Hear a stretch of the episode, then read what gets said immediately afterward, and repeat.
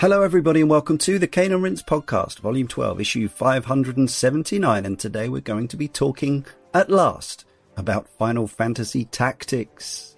Joining me, Leon Cox, in this issue, it's Leah Haydu. Hello. Who's been ready for a year and a half. Rich Davison. Hello. Who's been ready for about a day and a half.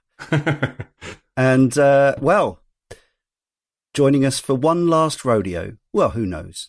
Possibly one last rodeo, dis- yeah. despite Leah's claims that she'd assassinated him. It turns Sad. out Joshua lives. Joshua Garrity. Hello. Hello. Welcome back. Thank you for Welcome having me. Welcome back. Who let him in? Well, we slipped him in the back door. And here he is to bring his opinions and hot takes. You know, he'll be going off. Ranting I'll, like he does. I'm just going to deliberately disagree with everything that Leah says, even if I agree Contrarian with her. Yeah. Josh. Why, why change a, a perfect track record? So yeah, Final Fantasy Tactics, and we're also talking about the War of the Lions version of the game, more of which will become clear. It is a three D grid-based, turn-based strategy combat fantasy game, if you didn't know. Obviously set in the Final Fantasy universe, which is a kind of malleable thing anyway. And in fact, they built a whole new kind of Final Fantasy universe for this game. So really, the things that make it a Final Fantasy are, well, the names of items and things like that as much as anything. First of all, of course, we must find out what our histories with this game are. Josh, why have you come back to join us for this one, of all games? Um, I mean, I don't want to skip to the end to our summations, but I think it's fair to say that if I'm coming back uh, to the fold briefly, um, it, uh, it's you can probably guess that I have quite fond feelings to this game. Um, but I didn't always start that way. Um, like I, I, I always knew Final Fantasy Tactics was one that was held in high regard. I, I, I never played, I never played it back in the day. I, d- I never played the original P S one release. Um, but I bought the P S P uh, version, War of the Lions, um, ages ago. I can't even put a year on it. Um, and um, I tried it. Uh, I bounced off the initial stages, mm-hmm. and then I-, I left it. I then, like, when the Vita was out, bought the digital version of that for the Vita. Yeah. Um, tried it again, bounced off of it again. Ah. Um, it wasn't until, sorry to plug another podcast here, but uh, fine, it wasn't until um, uh, Gary and Cole on uh, Watch Out for Fireballs covered it for, for their mm. podcast and kind of talked about um, the job system and the level of depth and just how broken it is, um, especially yeah. towards like the the latter half of um, latter half of the game.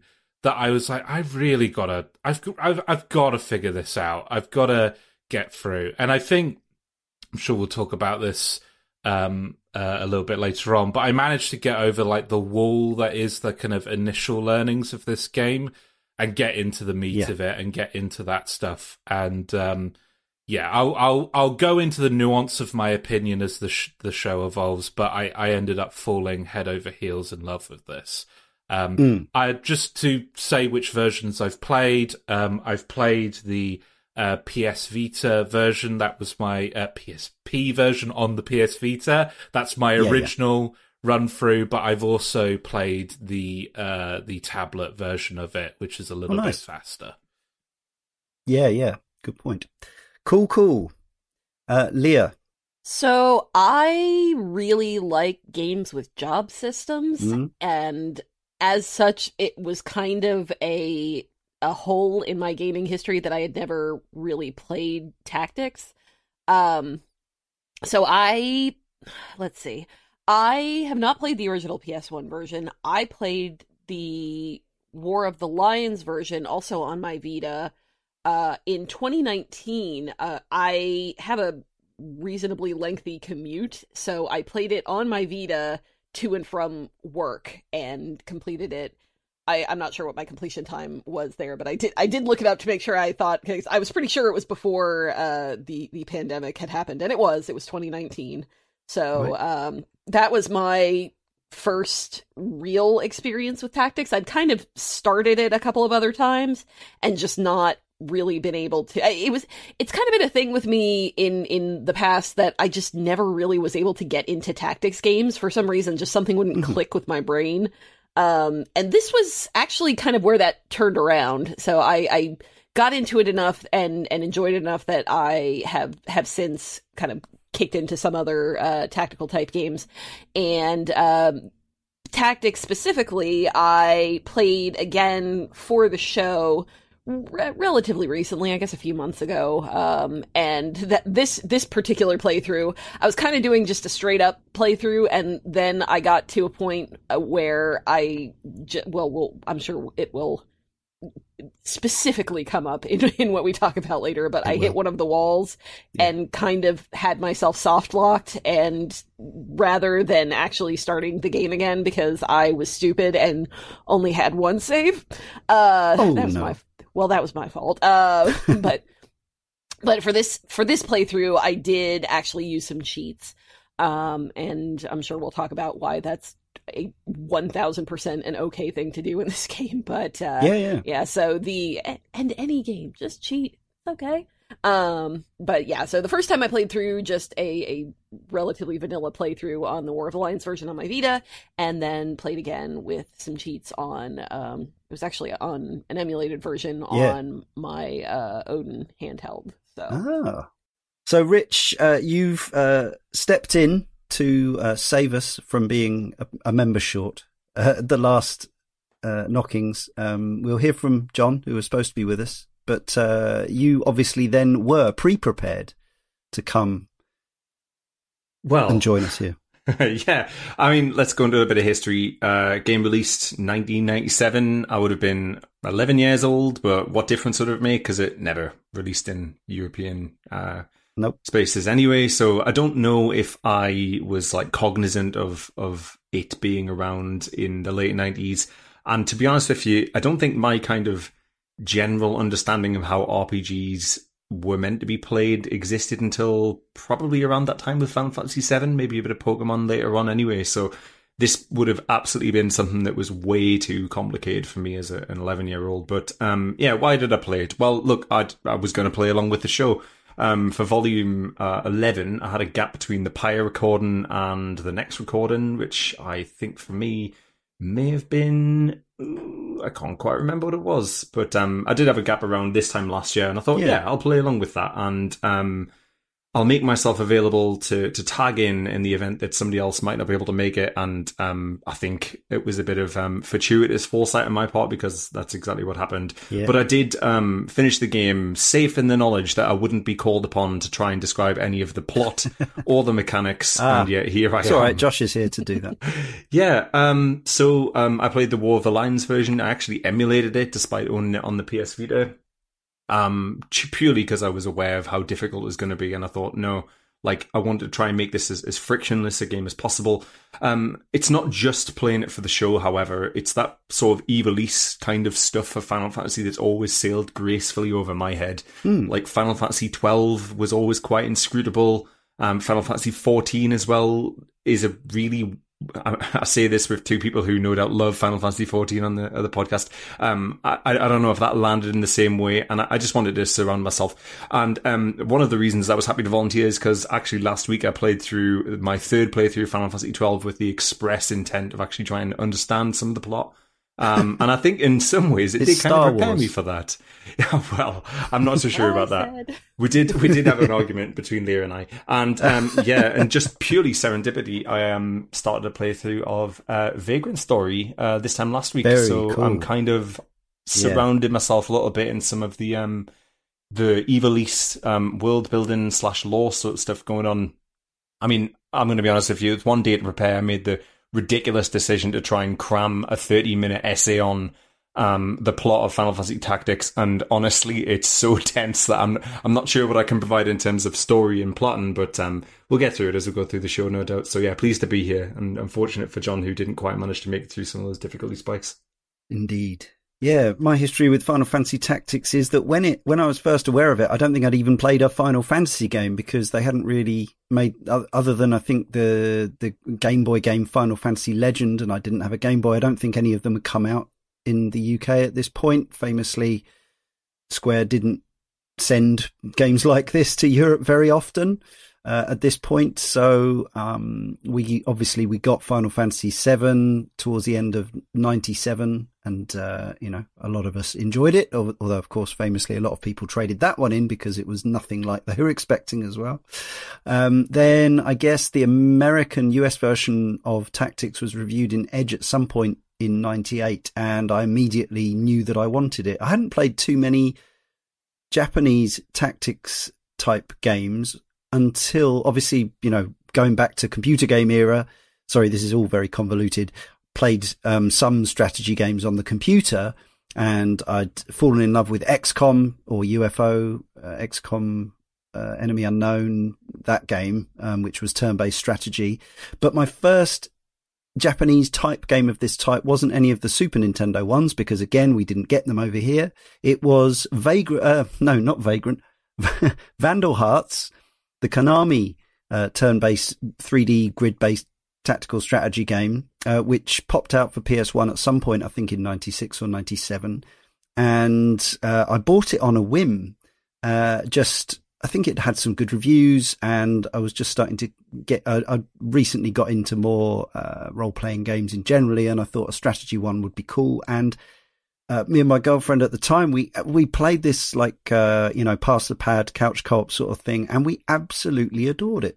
Um, It was probably, with hindsight, considerably more accessible than Final Fantasy Tactics, probably shallow, less, you know, there's probably less to it and all that. But in a way, it was a perfect introduction to this type of game, um, the Fire Emblem type of game, or any of those. Um, and so when Tactics was reviewed in Edge and given a nine out of ten, it was like, oh my gosh, we really want to play this. Um, but of course, yeah, it didn't come out, even though Final Fantasy seven had made the the franchise known better in, in Europe. Um, we still never got it, or didn't get it until P S P times anyway. However, um, friend of mine, Pete, went over to the U S in, I'm not sure exactly when it was. Memories are a little hazy about this, but at some point it was either late ninety-eight or maybe early ninety-nine. And he actually managed to find a, a, a ex-rental copy of the U S version of Tactics in a Blockbuster. And he very sweetly bought it for me and brought it home. I had a, a multi-region PlayStation, which I still have to this day. Uh, we then played that in, uh, he, he and I played it in couch co-op pass the pad style for quite some weeks or months.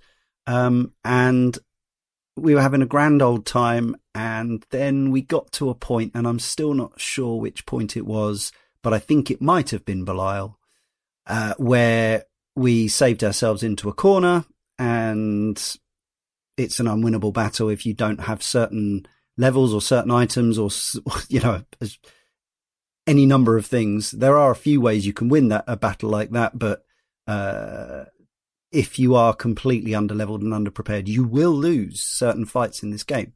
So that was that. We didn't have the heart to start all over again, thirty hours or whatever it was, so I left it. Um, yeah. And then at some point I bought the digital P S P version for Vita, and finally got around to playing it for the show.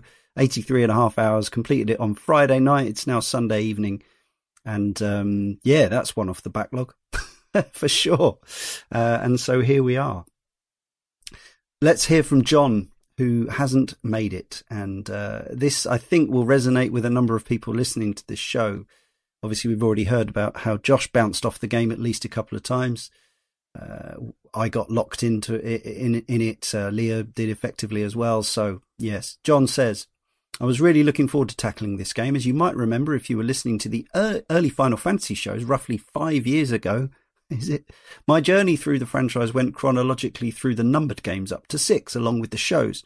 And I had my problems with certain elements of most of those games, but overall really enjoyed playing through them in this way. Since then, I've completed both the original seven and the recent remake of it, and have been questioning where to go next. Eight and nine are both strong contenders, with nine probably edging it, chronological order be damned. The real answer, confirmed by the podcast schedule announcement over eighteen months ago, turned out to be Tactics. I love all the little esoteric intricacies, especially with things like the items, jobs and the J P system, and the rock, paper, scissors game in play with characters, genders and star signs, a lot of which feel like they're barely explained by the game. There are massively important stats which I feel like I still hardly understand after roughly fifty hours of playtime, and it treads a line of being simultaneously frustrating but also very cool when you figure it out. I'm guessing this comparison has already been made, no, but it feels very Soulsy to me in places. Why is this axe doing a sporadic amount of damage? The answer might lie somewhere buried in the stat screens, but it's not freaking obvious unless you're really on the ball. But equally, the game feels punishing as hell and not really in a fun way. Sure, it's satisfying when you finally overcome a challenge, but some of the challenges are a lot. The reason I'm not joining the panel today is because, frankly, I underestimated the game and the amount of overcoming that would need to be done. I'm currently stuck at a, at a notorious difficulty spike at the end of chapter three. I've been stuck on this horrible boss for a few days, and that's even with what I consider to be a fairly well-rounded party that's done plenty of grinding and completed every available errand up to this point. On the plus side, it's forced me to reload a save from one or two story battles earlier and learn more about how to maximize the use of certain skills and items and understand how some of those esoteric stats come into play and are way more important than they might seem at first glance. So while I'm currently feeling very beaten down and frustrated by the game, honestly partly my own fault, but also fair to say that the game can be overly harsh, I'm also buzzing to continue and finish it, and I've really loved so many things about my experience. I'm gutted not to be there to discuss this in depth with you all. So yeah, developed by Squaresoft with uh, Toza handling the P S P War of the Lions version, and then High Corporation taking that version, putting it on iOS and Android. Published by Square in Japan and Sony in North America. Written and directed by Yasumi Matsuno, who had previously worked for Quest Corporation on things like Ogre Battle and Tactics Ogre. The game was released for the PlayStation June twentieth, nineteen ninety-seven, the day before my twenty-second birthday. Goodness me.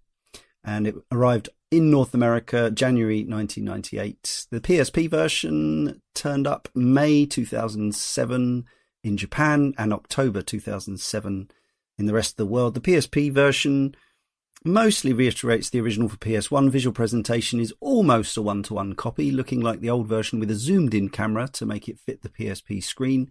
Developer Toza added cel-shaded introduction movies and numerous animation sequences played after each chapter ends, with voice acting. And some maps were completely remade as well, but you still can't skip event scenes. No, you cannot. I actually really like the uh, the visual style of the yeah. uh, animated scenes that they inserted. Mm. It, it's kind of like a... Uh, it, you mentioned that it's cel shaded, but it's also kind of like uh, sketched yeah, almost. Yeah, there's there's some yeah. line work, yeah, that, that I think really looks interesting. It's not like something that they've used before, so I I, I enjoyed that. It, yeah, it, it looks similar-ish, um, if a bit more kind of muted in its color palette to what Valkyria Chronicles did. Um, yeah, on the yes. P S three, yeah. that that kind of similar, yeah, as Leah said, sketchbook style. Andrew Bolsover from our Patreon says, my primary memory of the original game is seeing screenshots in magazines and being desperate to play it, only to be disappointed that Squaresoft didn't deign to bless us Europeans with it. When I did finally play the P S P version, I was hugely charmed by the story and gameplay, yet also put off by the random difficulty spikes. Consulting online guides had me endlessly pelting characters with stones to level up, which somewhat took the shine off things. Never did finish it. uh... iOS version arrived August two thousand eleven, Android twenty thirteen in Japan and twenty fifteen, rest of the world. Ashman eighty-six from our forum says, watching a friend play Final Fantasy Tactics is one of my earliest memories of the series. The game's story of political intrigue told by cute, noseless characters completely defied the expectations I'd formed from seeing ads and posters for Final Fantasy seven. Thanks to the availability of a solid smartphone port, it's maybe more accessible now than ever. I think Tactics holds up even after all these years, though I recommend it to friends with some caveats. The difficulty can be extremely punishing, especially to new players who may not understand how to optimize their parties. Leveling in the game is an old-school grind and can feel like a chore.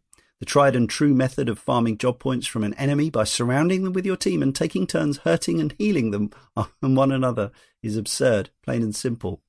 On the other hand, trying to stick to the critical critical path without spending time optimizing your fighters will likely end in a lot of frustration. But if you're willing to put the time into it and to learn the game's secrets and mechanics, I think you'd be hard-pressed to find a better game in the genre. Reviews-wise, back in the day, at least, we had that Edge nine out of ten. Over in America, E G M gave it an eight point eight seven five out of ten. Famitsu gave it thirty-four out of forty. Is that two nines and two eights, I reckon? Uh, GamePro, four point five out of five. GameSpot, eight point nine. I G N eight point five, and the Metacritics came out at eighty-three percent for the P S one version, eighty-eight percent for the P S P War of the Lions version, but only seventy-two percent for the iOS version. Right, let's get into the story. This is a spoiler warning for Final Fantasy Tactics. It's an old game, but you might still want to play it on your tablet or wherever else. I guess the place to start is the fact that this was the first game set in Ivalice. So Matsuno created this entire new world, which she would go on to use in multiple later projects. Ivalice was designed as a complex setting with a deep historical background. He described it as a blank canvas on which he and later others could create narratives. While some aspects of the ending were left ambiguous, Matsuno considered the narrative complete on its own. Under Matsuno's direction, the game's design strayed significantly from Sakaguchi's original concept, particularly in its narrative tone. Matsuno at the time described his wish for the narrative to emulate a sense of swashbuckling heroism. His aim was to create a Final Fantasy-themed morality tale. Matsuno stated that the game's thematic use of class-based society was derived from his experiences within game production companies, observing their hierarchy and how senior designers were treated as royalty. The story premise of a long-suppressed account of ancient history was inspired by the discovery of the Dead Sea Scrolls and the story of the name of the rose, according to Wikipedia. Josh, as we've got you back, and obviously we're we're not going to go through the story beat by beat because there are many, many beats over the course of these four long chapters. Um, I suppose, yeah, just overarchingly and, and in terms of themes and characters, uh, is that actually a part of the appeal of the game for you, or is it all about the systems? Uh, the, the story and, and theming is absolutely key to why I like it. And and having dipped my toes in both versions, I, I can understand with the, the P S one original why that wouldn't be, because I think, and, and I, I think this is like a widely held uh, opinion. I don't think I'm being too um, hyperbolic here, but it, it's a pretty poor localization, e- even by the standards of the time, right? Like it, it feels, it feels really rough. Um, the the localization for the War of the Lions version, though, is is is very strong. Um, I, I would I would put it up against um, my favorite uh, localizations in the series. So that would be stuff like Final Fantasy twelve. Um, nine and, and actually more recently Final Fantasy sixteen. Um, mm. It it feels like they picked a style. Like now they go fully full ham cheese with the kind of Shakespearean uh, yeah. dialogue, right? Like I, I'm not. A I'm lot not of the saying... characters, I, although I don't think it's all of them, but a lot of the characters literally do speak in iambic pentameter, and mm. uh, it's. That's some work. Like, if nothing else, uh, just the difference between the two versions is is it it it had to have taken a long time. Someone put in a shift, you know, like with this localization. Yeah. um, it's not like look, I, and I'm not saying it's subtle. I'm not saying it's nuanced in any way, but I respect the effort. Um, and uh, also, like, I, I really love it when localizers are given the level of freedom to be writers instead of just direct translation. Like I, I, I, I don't know the full details of this story, but I know that with the original Metal Gear Solid, um, the localizers were given a lot of leeway to adjust the dialogue that Hideo Kojima had written uh, originally. And then when Hideo Kojima saw that, he was really annoyed and was like, mm-hmm. no, I want it to be more direct to my, my writing. And then the writing in Metal Gear Solid two and three and four, like while perfectly serviceable, didn't have that kind of natural flow that I think the original Metal Gear Solid one had. Um, and I feel like just letting go of that need to be one hundred percent accurate to the original writing just allows it to have its have its own identity, to have its own flavor. Um, but to, to get away from the localization a bit, like I, I, I think this, for the time, you know, the, the caveats like of its era, this is attempting mm. something with some quite nuanced messaging and, and and quite complex characters for the nineties in, in video games. Um, this there is a quote in this game um, that stays with me from one character, like, "If a penalty for a crime is is a fine, then that law only exists for the lower classes." It's mm. like, wow, okay. We've got a class-conscious yeah, Final Fantasy game quite a on few, our hands, uh, comments, you know, um, on on social media to that effect yeah, in, in modern times. Exactly, yeah. yeah. And Delita as this kind of really flawed, but like trying to be like a, a like a class hero, right? Trying to kind of use his guile and his wits to kind of navigate this this system that's weighted against him, in order to rise to the top, ultimately sacrificing a lot of his humanity in the process. Um, like, he does a lot of awful things to ultimately secure his seat of power at the end of this game. But because of that, Delita's like probably the most, at, at least at this point in time, the most nuanced and interesting Final Fantasy character that I've encountered, at least by my estimations. Um, he's he's fascinating. Um, Ramza is a bit of a Captain America. He's just like the perfect mm. Boy Scout, but as a as a kind of um, window into this world, he works perfectly well. Um, and the kind of use of magic and deities possessing people as a metaphor for, you know, power corrupting and and all that jazz. That that's something Final Fantasy returns to a time time and time again. But mm. I liked that it was in a world where the villains were a little less, let's destroy the world, let's, you know, it, it, like Sephiroth, as iconic a, a villain as he is, is pretty simple in terms of like his end goal. Same with Kefka, like really interesting, charismatic, but ultimately Kefka's the Joker.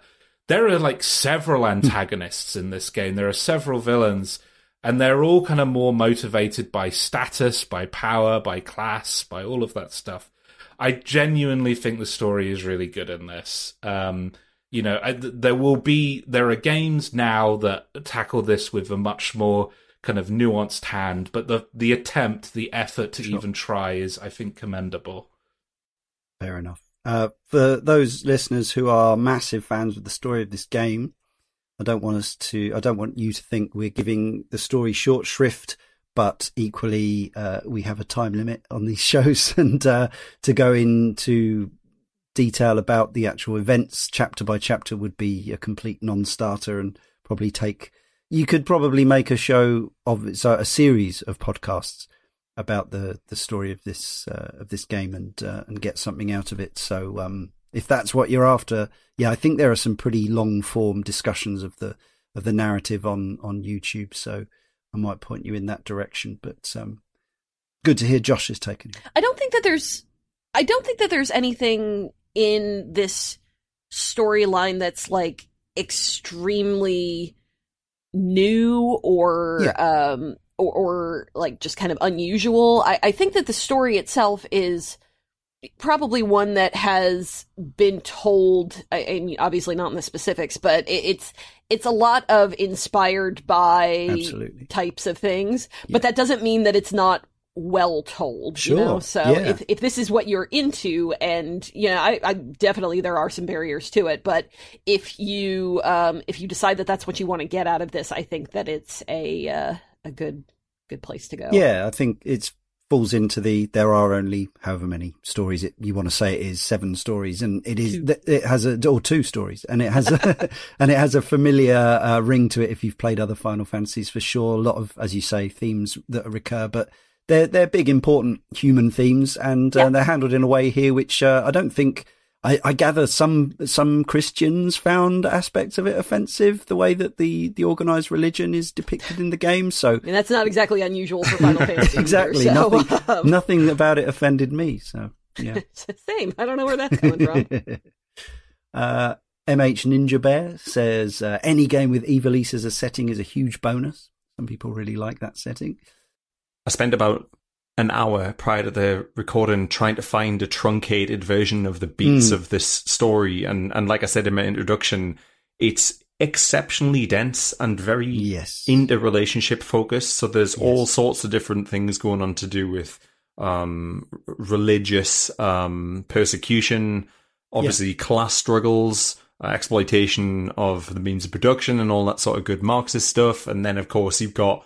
Um, imposters, fraud. Uh, it's so complicated and dense that I'm not surprised that a person had a fairly difficult time trying to put it into a thirty minute summary. Um, but I think really the the the way that the where I struggle is the way that they actually link in the kind of fantastic uh, or the fantastique, if you like, the kind of mythological and and mm. fantasy element of it with some of the actual very human stuff. Like towards the very end, I did feel like it was quite a weird um, transition onto Ultima and demons and all that sort of Classic stuff. Classic Final kind of, Fantasy. Yeah. that yeah. is, yeah. This is, is this the part where I say, well, actually, my degree is in Renaissance literature, and Shakespeare had a lot to say about demons and materia, um, so settle in. and class and job systems. I, I, I, and job I, systems. I, I think I, I, what I will say is... Um, just just to back up Rich a bit, like I don't think it's the most uh, elegant uh, combination of those two elements, right? I feel like the class uh, battle, the political uh, stuff in this is much more compelling than the demons, gods from another world summoned down to, you know, destroy us all. Like, I, I do think that has tied together, like Final Fantasy six, I think, uh, for for as much as I was criticizing Kefka's kind of si- simplicity earlier, his transition into a cosmic threat in that game, I do think is handled pretty well. Uh, same with same with Sephiroth and and maybe later games that come after this, but uh, yeah, it, it kind of feels like it's in there because it's a Final Fantasy game, not because it's really like something that these folks want to explore. Jack the Blue Mage from our forum, who said, uh, very glad you're covering this one. Excited to hear what you have to say about it. I wrote the H T M L-based guide for the game on GameFAQs. Number one thing going in, use rolling save games in multiple slots. Yeah, I wish I'd used that guide. I'm curious to hear what the panel has to say on the theatre-based design of the game's presentation, especially from anyone with background in such. From the way spell effect mimics stage lighting on the battlefield to how characters are stabbed in cutscenes, I don't think I've ever seen a game lean into theatre as much as this one does.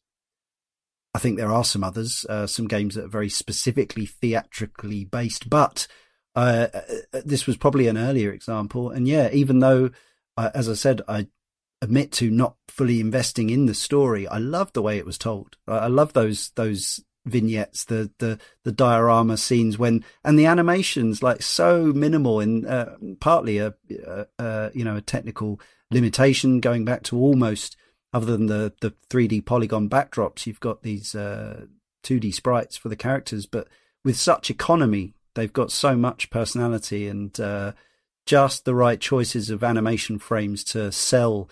Even yeah, these uh, sometimes I think it sells them harder than a you know a, a fully rendered three D face that isn't human. I, I absolutely. I, I mean, especially when you compare its contemporaries, right? I, I think Final Fantasy Tactics yeah. presentation has has aged very, very well. Um, mm. you, you know, don't get me wrong. I I, I really. Um, you know, love the art direction for Final Fantasy seven, eight, and nine. But I, I, I, this kind of pixel art approach with three D backdrops. I just think it's the right way round. Like it, it, it ages. it, it, like the characters are the ones that have that kind of um, personality, and, and that two D two D approach just ages a lot better.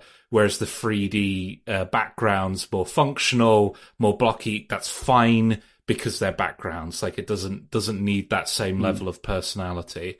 Um, yeah.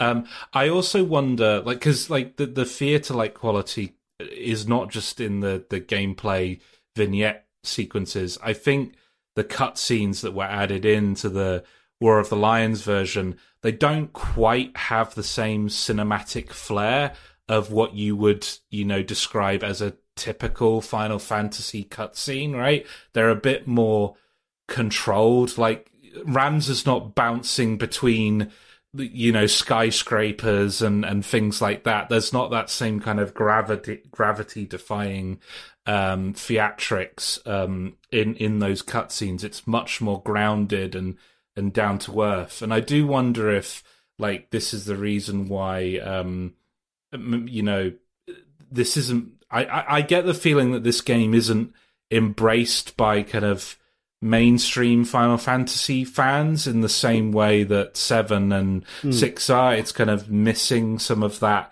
cinematic flair in its visual presentation. That more, you know, that that drive towards having like iconic visual moments that I don't think this game really has in the same way.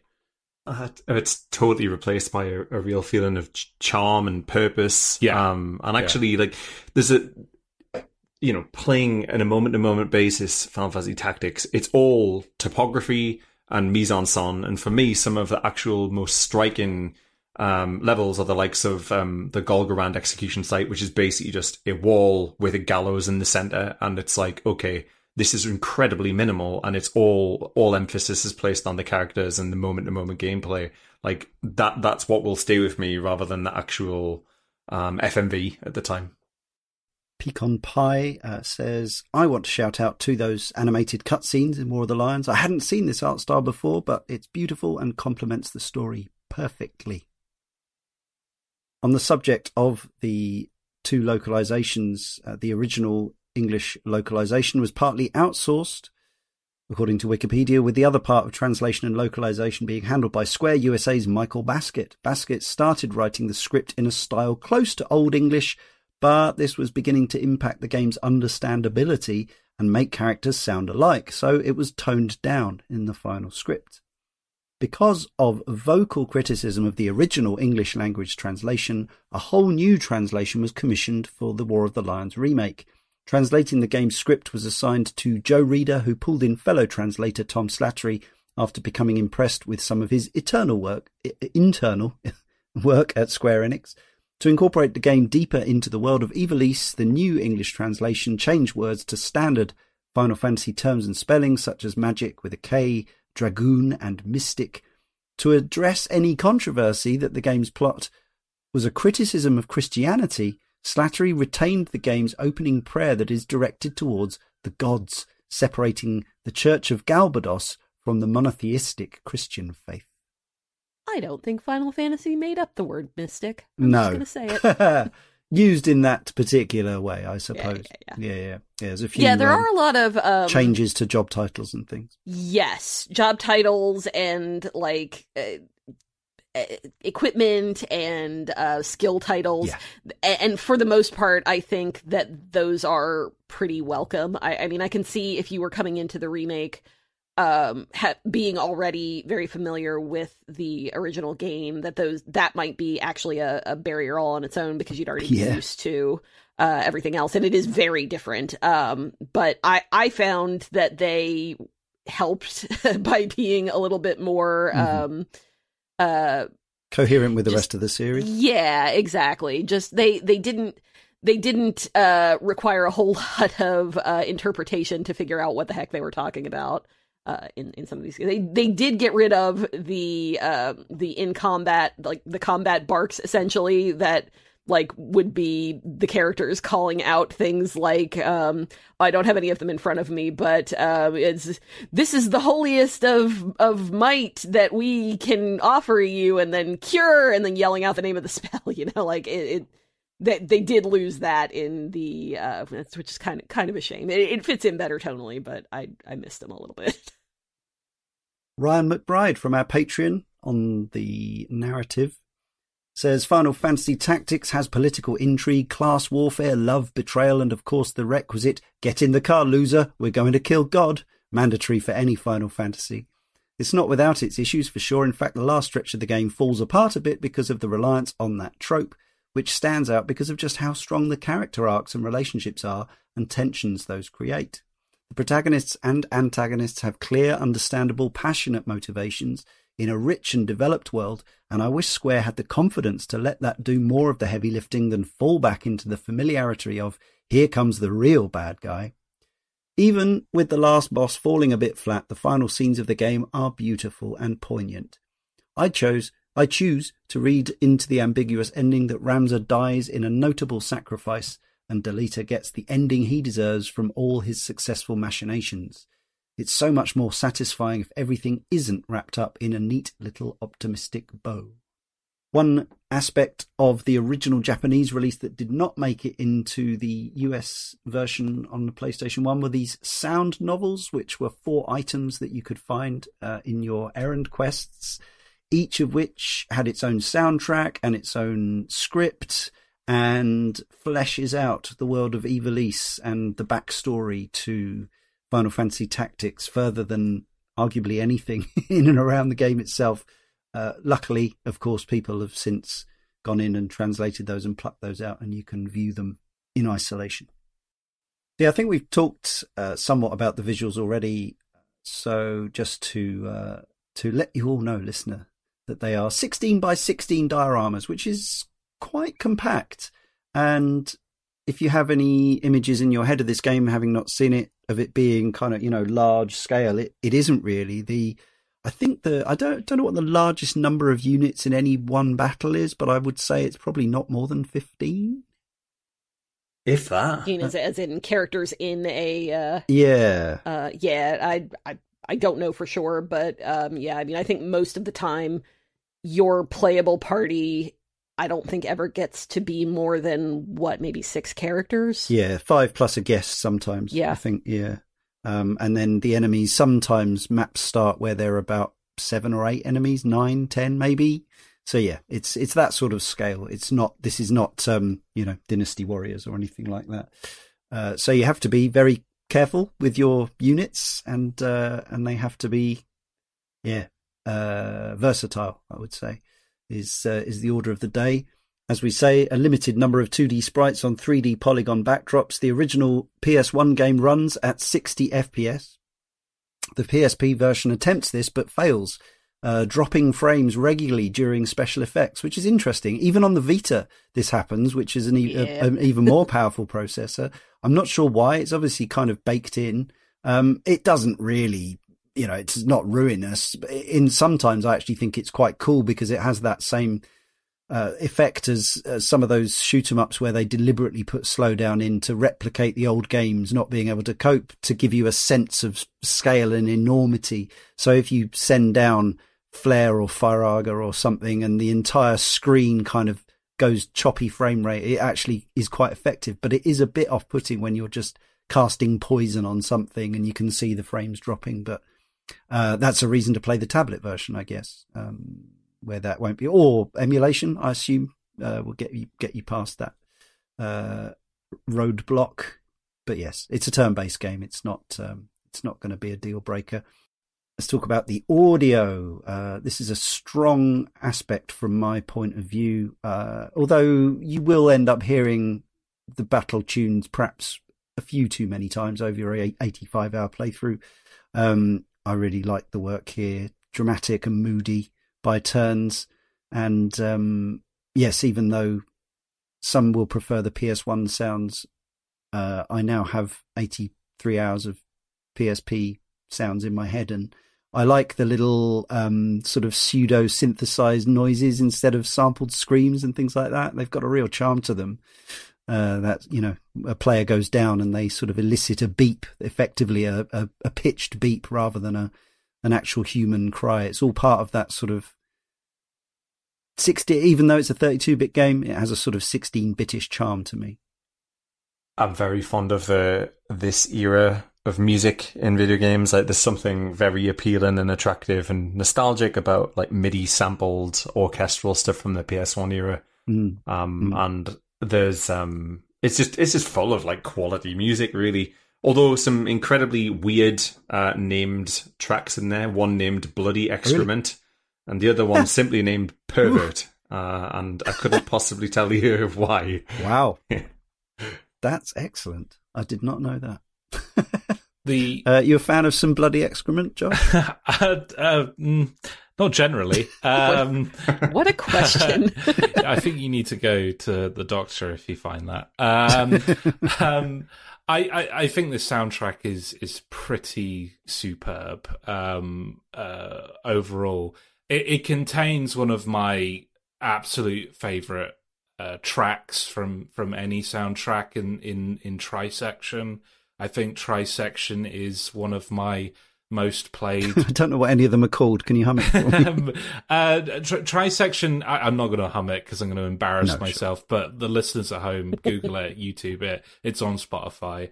Um, it, it's yeah. one that appears in, in specific battles. Um, I think it, it's it's it's up there with, with one of my favorite amongst my favorite Final Fantasy battle themes. It's it just to use a ter- I don't think the kids use this term anymore. I think I'm the kid in this equation.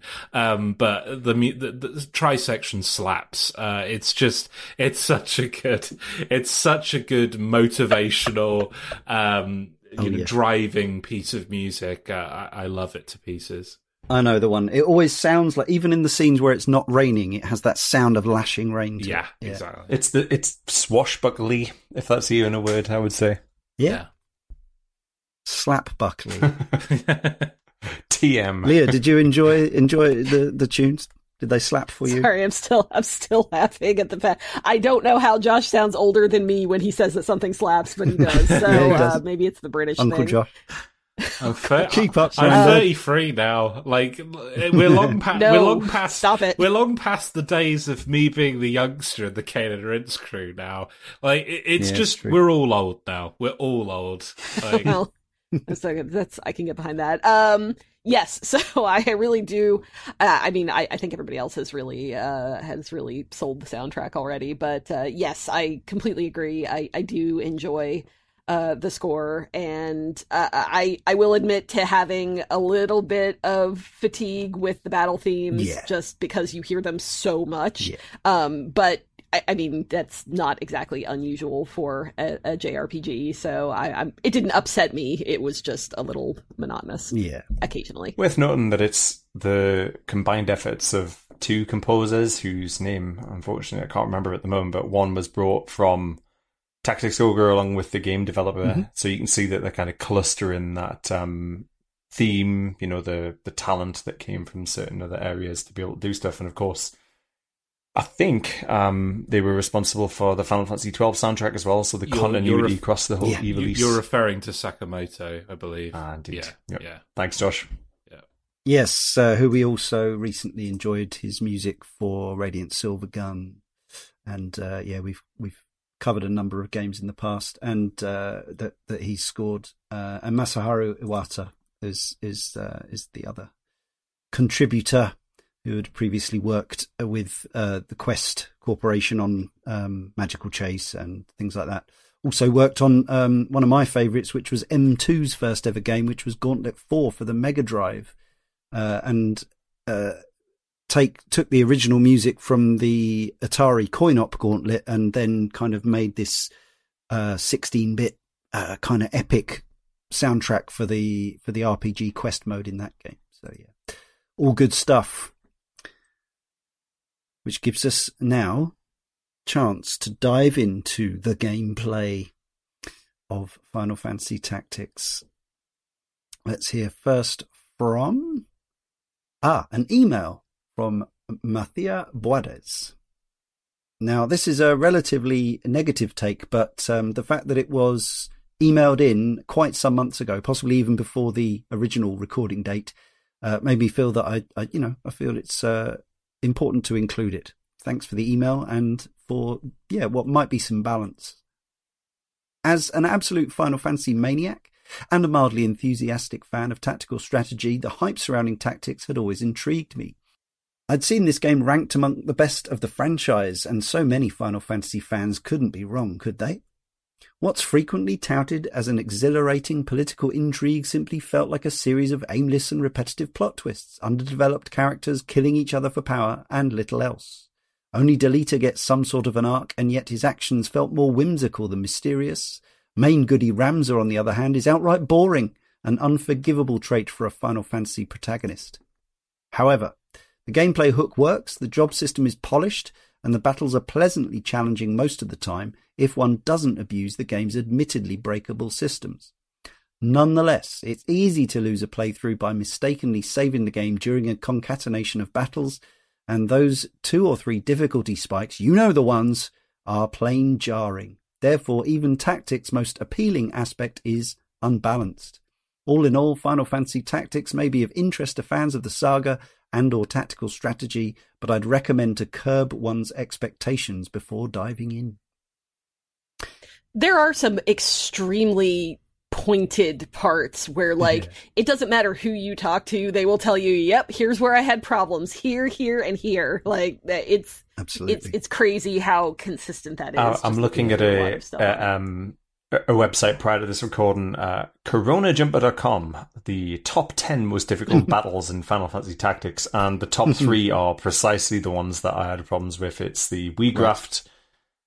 Ah, oh, that that one. It's going to be Wiegraf. It's going to be the one at the beginning um, where I don't even the, remember what the, the Golgorand the execution is, site with uh, and the execution, yeah. and, yeah, and then the um, the Lionel Castle Gate, which is the one where you're on the roof of a castle um, oh. against the ninjas. Yeah, I heard that one, but I did that one first time. But there may be a reason for that. Um, the one I had the most problem with is is it called Fenath? Uh, it, I think it's got a different name in both versions, but it's something like Fenath Creek or Fenath River. Ah, uh, with the and chocobos. It's one of, yeah. And oh, those chocobos are awful. Yeah. And right, it's one of those, this is where I learned to game the system. And actually, this was the only map in the game that I basically re, re-rolled, you know, reloaded. So we should take a step back. Um, but this is obviously all pertinent to any gameplay chat for listeners who have played the game or haven't. The map, the world map, has dots on it, uh, some of which are uh, big and some of which are small. Uh, the new ones start off red, and the small ones tend to be uh, field-based battles for the most part, with some, uh, not always, but usually with some random generation of, of mobs. And key part of the game here is that human enemies and uh, story enemies don't match your level. But presumably, as a design aspect to stop players from just over-leveling, they had random encounter mobs and monsters, even in story battles, match the levels of the main character, basically. So this Fenath Creek battle uh, is, I think it's about seven or eight. Well, it, again, it varies. The number of chocobos varies and the color of chocobos varies. You would not necessarily think of even chocobos as an enemy, and indeed you can include them in your party and, and make friends if you have a uh, a beast master or whatever. But um, in this case, there are is it yellow, black, which are purple, and red chocobos. Yellow yellow can hit quite hard, and they can heal themselves, but they're they're not that big a deal. Purple, they've got a couple of nasty attacks, but again, not that terrifying. Certainly not in ones or twos. Red chocobos are one of the fastest units in the game, hit the hardest, have a spell called Choco Meteor, which can one-hit most things, even on relatively high levels. And so what I learned at some point was each time you go into this map and it it it, it generates its conditions, it will vary between limits, a number of chocobos and what colors they are. So I lost this battle like four or five times to like five red chocobos, and I was like, I'm never gonna, I'm never gonna get past this. This is this is the point where no matter what I do, I'm never gonna get past this. Um, turns out, uh, if you reload the game after you see that it's five red chocobos, you can keep reloading the game until it comes up with one red chocobo and say three yellows and not eight, eight reds, and then you can win the battle. So yeah, that's a great example of like maybe maybe a true purist wouldn't be willing to do that exploit, but for me it was oh like sweet relief. I'm going to get past this stupid random chocobo battle. I will say that um, I don't think that even counts as an exploit, really, because you're yeah. still. I mean, that's that's how the game works, right? Like yeah, that's that's yeah. something that what what I. So what I did, I, I mentioned that my, on my second playthrough, I did use cheats. And um, yeah. basically what I did, what I ended up doing, uh, it was the uh, fight that we, the Wiegraf fight that we've mentioned a few times now, uh, in which y- it's the second in a series of storyline battles. Yeah. Uh, you can save immediately before it and lock yourself out of leaving to like level or re um, re outfit your characters or or do anything like that, which is what I did because I'm an yeah. idiot. Uh, but up until then, I had not been using any cheats or save states or anything. Mm-hmm. Um, I, I just kind of had them in my back pocket. Uh, this was what made me change my mind because I did not have the just how my Ramza at that point was outfitted. I just couldn't. I could not do anything about him. Yep. Uh, it's a one-on-one fight, uh, and he's very strong. Uh, and so what I ended up doing, the cheats that I turned on, I, it took a little bit of fine-tuning uh, because I the first thing that I did was I think I um, I made his I, I I jacked up his level, I think, and um, I, I it seemed like now maybe it's a stat-based thing, but it seemed like Wiegraf had some kind of matching in there because he was hitting me a lot harder and I still had a lot of problems. Um, then I uh, made everybody's speed maximum. Yeah. Um, and that so worked, but it was also kind of boring because the other team never got any turns because everybody's, I, I mean, it was, it sounds was like heaven to me. I mean, it was, it was, you could definitely use that if you wanted to, but um, yeah. you know, it wasn't. It, it was mostly just how am I going to uh, surround them and, and and take them all down as quickly as possible. What I landed on was infinite health for everybody because oh. that way, you know, you can still have right. the experience of um, like leveling your characters and you know giving yourself abilities and everything, but um, you're never actually in any danger of down. dying wow. unless you get petrified, which still ah, did happen to me. I game overed several times, even with infinite health. So what about it's not suffocate? Even easy to cheat work? in this game. I'm does, sorry, what? Does suffocate take you out? Uh, what is that in um normal? I can't normal? remember. Yeah, it's um, uh, it's a one hit kill with which doesn't uh elicit. I think a that number. it does still work. Yeah, yeah any, anything that is classified as a status effect will still hit you, and yeah. I'm sure that there's a cheat that you could, you know, turn that off yeah, as well. Yeah, but I, I didn't. I, yeah. I, I was like, I want to, I want to actually play this, but I don't, yeah. I don't want to have any deaths. Yeah, so let's try this. Um, but it's a, it's a stressful aspect, Josh. J- just to go back to the red chocobos, uh, just like a oh, little, yeah. little bit of trivia because I, I don't know whether Final Fantasy fourteen will be will be covered uh, in future Cane and Rinse um, issues, but only if you come back uh, well, again. No, yeah, okay. But um, there is a, a famous red chocobo called Red Comet uh, Comet in uh, Final Fantasy mm-hmm. fourteen that is a reference to these red chocobos in, in, in that encounter.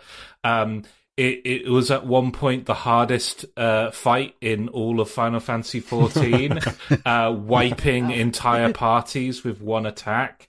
Um, and there's this right. there's this tweet that went viral, which is just a screenshot of this innocuous red chocobo saying there are no words to describe the carnage that transpired once we engaged this bird. Everyone died. It was horrible. Bodies were scattered everywhere. I I'm still not entirely sure what happened, but it was bad. Oh, Mister Feathers. Before we oh. sort of shuffle off onto some of the mechanics here, I, I actually think that, you know, the for the most part, this game's not terribly difficult, really. I mean... Gosh, shut up. Uh, no, uh, like, uh, just to explain, I mean, there's there's some obvious difficulty yeah, spikes um, that we've gone through. You know, the Wiegraf uh, fight is ridiculous. You can get one shot on the first hit without even getting an opportunity to do a great deal. That is after you've just yep. done another boss fight. Um, yeah. And then obviously the, the Golgorand execution site where you can have the exact same thing. There's a boss there. And he has seven goons with him, all of which are up a height, so they've got the range advantage. It, it's exceptionally cruel. I think, for the most part, though, the random battles are actually okay. So, you know, if you're yeah, looking to grind, mostly. It's not terribly difficult, and it's actually quite enjoyable. I just think some of the actual set-piece yeah. levels are um, yeah. poorly thought. Skill thought checks through. or... Yeah, well, they're, they're, they're like knowledge checks as much as anything, but it's also stuff like... Um, and this is very, a, a very much uh, a Final Fantasy thing. If you go back li- and listen to our series on that, I ended up kind of failing to complete some of them due to um, just not having the right protective items and things like that. And this game certainly has that in it. If you, you know, face certain monsters without certain bangles or, or jewelry or, or armor that cancels against, you know, certain status effects, you will be in so much more trouble no matter how. That, that's it, and and you know, I'm a big fan of Advance Wars and played through and mm-hmm. completed the Advance Wars reboot camp. This game yeah. is no different in the sense of yeah. you just have to normalize going into a battle and losing once or twice just to be able to pick up some of the beats and prepare yourself for some of the attacks. Yeah. Like it, it just seems that's part of yeah, it for indeed. Sure. Yeah. If yeah. you have not played Final Fantasy Tactics and you're listening to this show, if you have any interest in playing Final Fantasy Tactics, and I, I not to spoil the ending, but I think it's I think it's worth it.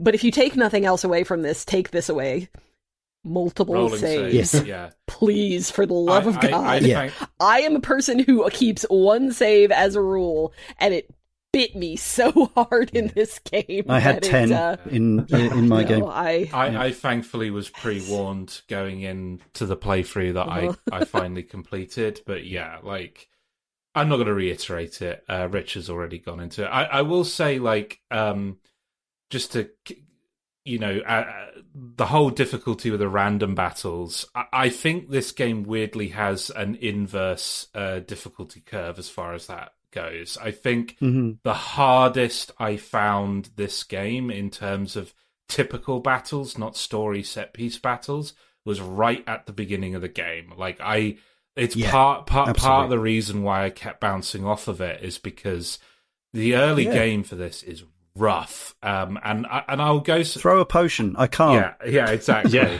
Um, and I'll, I'll go so far as to say, like, as much as I absolutely adore this game, the onboarding is is really oh. rough. Like, I don't think it does, even for the time, doesn't do a good job yeah. of educating or, or kind of letting the player know what they're capable of or what even they should be playing towards, right? What they should be building towards.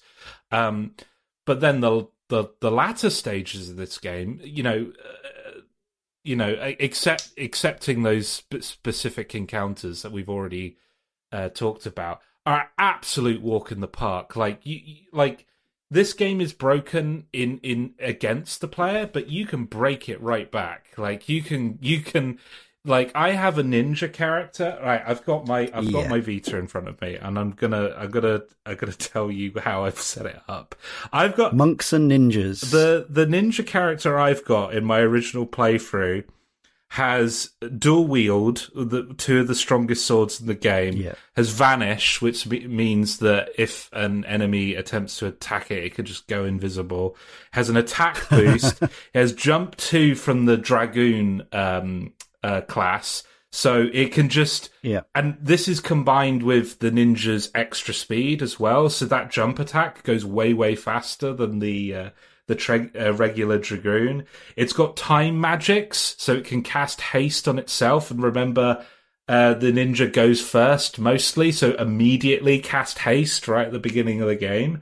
Now yeah. once you unleash this person on on the battlefield, he just destroys everyone. Like even in like sto- you know the the the regular non-difficulty spike um, story set pieces, I would just get the ninja to beeline it for the, the hardest enemy um, on the battlefield, and it just absolutely wreck them. So I, I think the difficulty in this game is wildly uneven and it is a bit weird, but like I, uh, you know, I'm a big fan of FromSoft games. I could, I, I respect a game that is stacking things against me, as long as I can, as long as I can bite back, as long as I can stack things right back in my favor if I try hard enough. Yeah, yeah.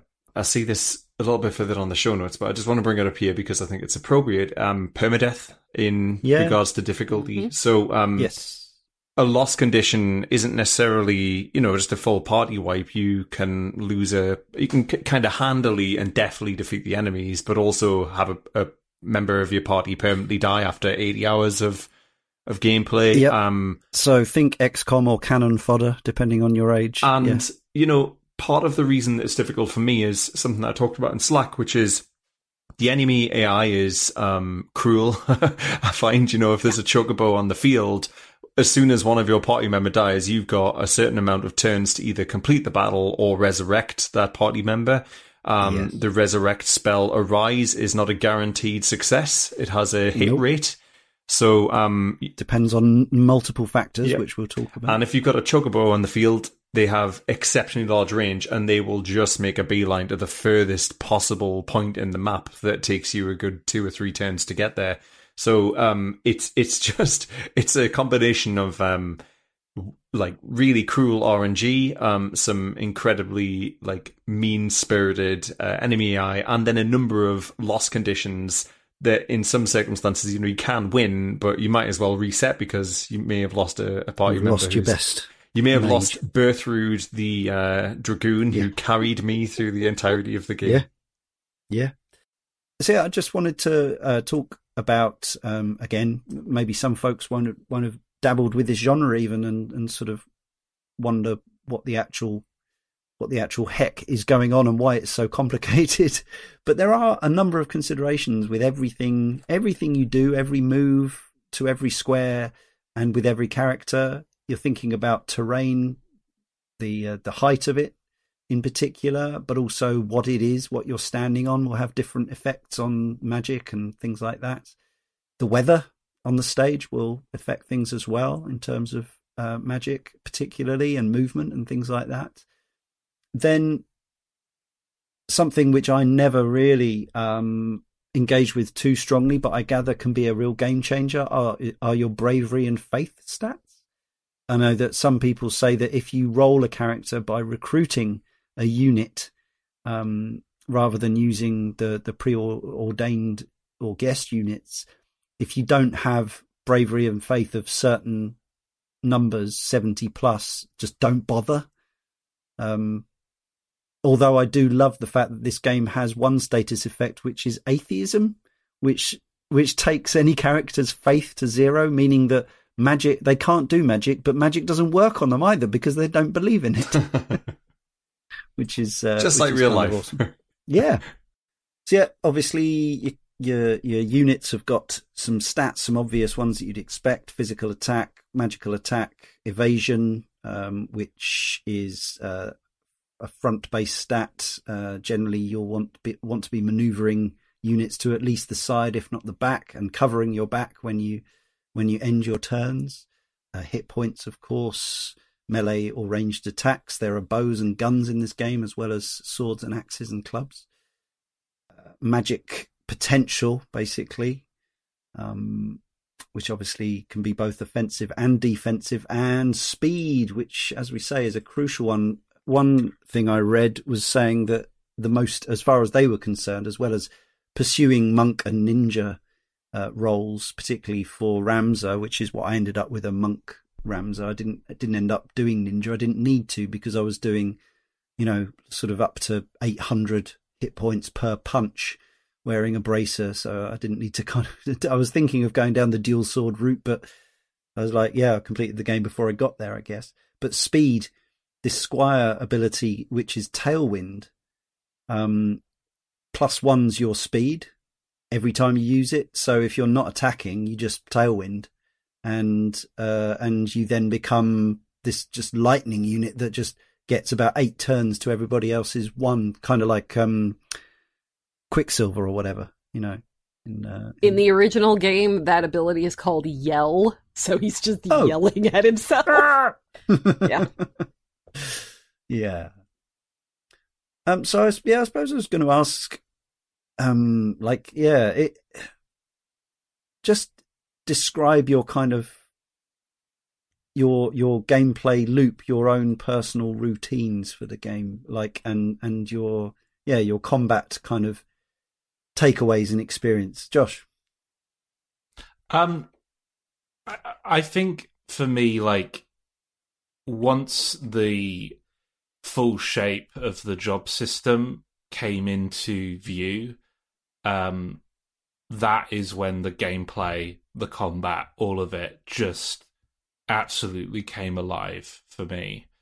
Um, the ability to kind of invest in a in a particular job and then be able to swap in, swap out abilities based on what that character has previously learned from other jobs and apply them to new jobs that are um, being unlocked as you as you progress that character, I just think it belongs in the Mechanics Hall of Fame. I think it's just, mm. it's this game's masterstroke. Um, I already talked um, a little bit earlier about the broken ninja that I created, which was like a combination yeah. of ninja abilities, uh, the Dragoon uh, job class, the Time Mage job class, this weird hybrid that just makes it overpowered. Um, I also um, got Ramza equipped with a samurai skill um, called Shira Hadadori. I don't know if I'm pronouncing that correctly, uh, but essentially, uh, essentially Um, what it does is it allows you, if you have bravery at one hundred, to dodge every physical attack with one hundred percent like frequency, right? So if if an enemy has a physical attack and it tries to hit Ramza, it's not happening.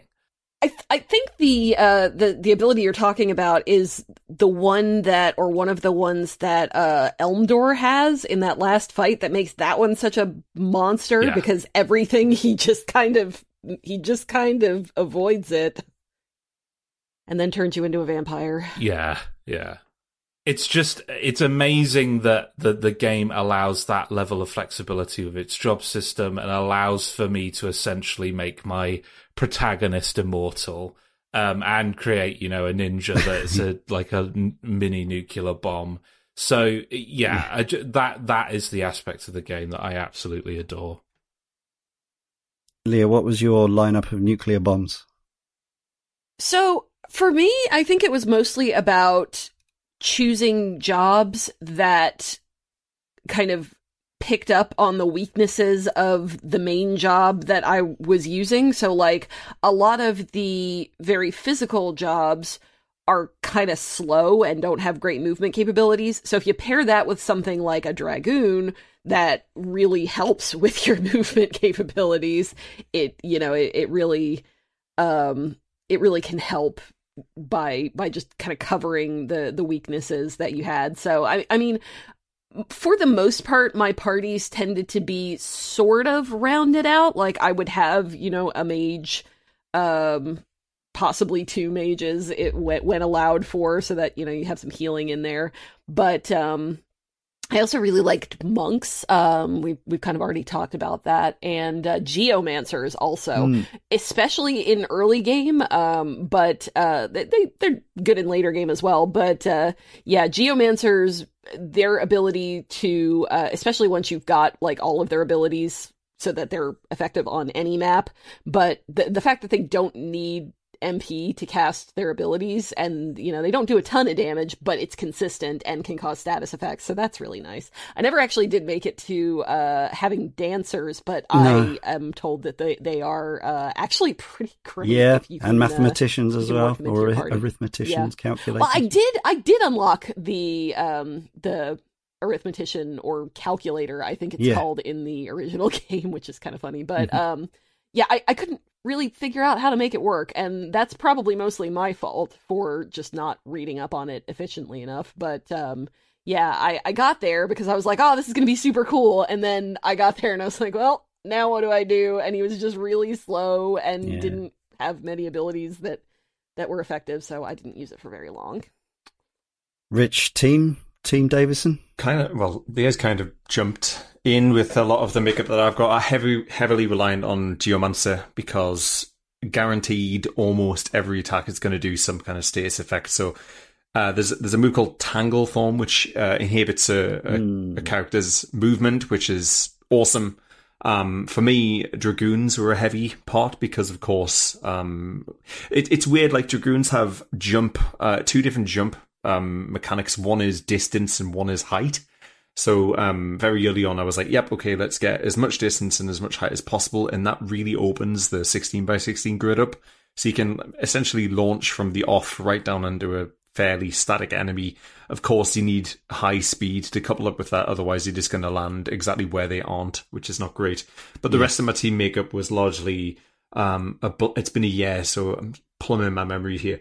A black yeah, mage with cool. time magic, a white mage with yes. black magic, and I also used Agrias, huh. which is a holy knight, and mm-hmm. she has um she's really good when you get her, um because her abilities to use arts of war, holy sword, and also equip heavy gear is is very valuable at the beginning. But those named characters with their own specific unique um jobs, if you like, like Orlandeau, the Sword Saint, and Meliadul, the Divine Knight. Really good.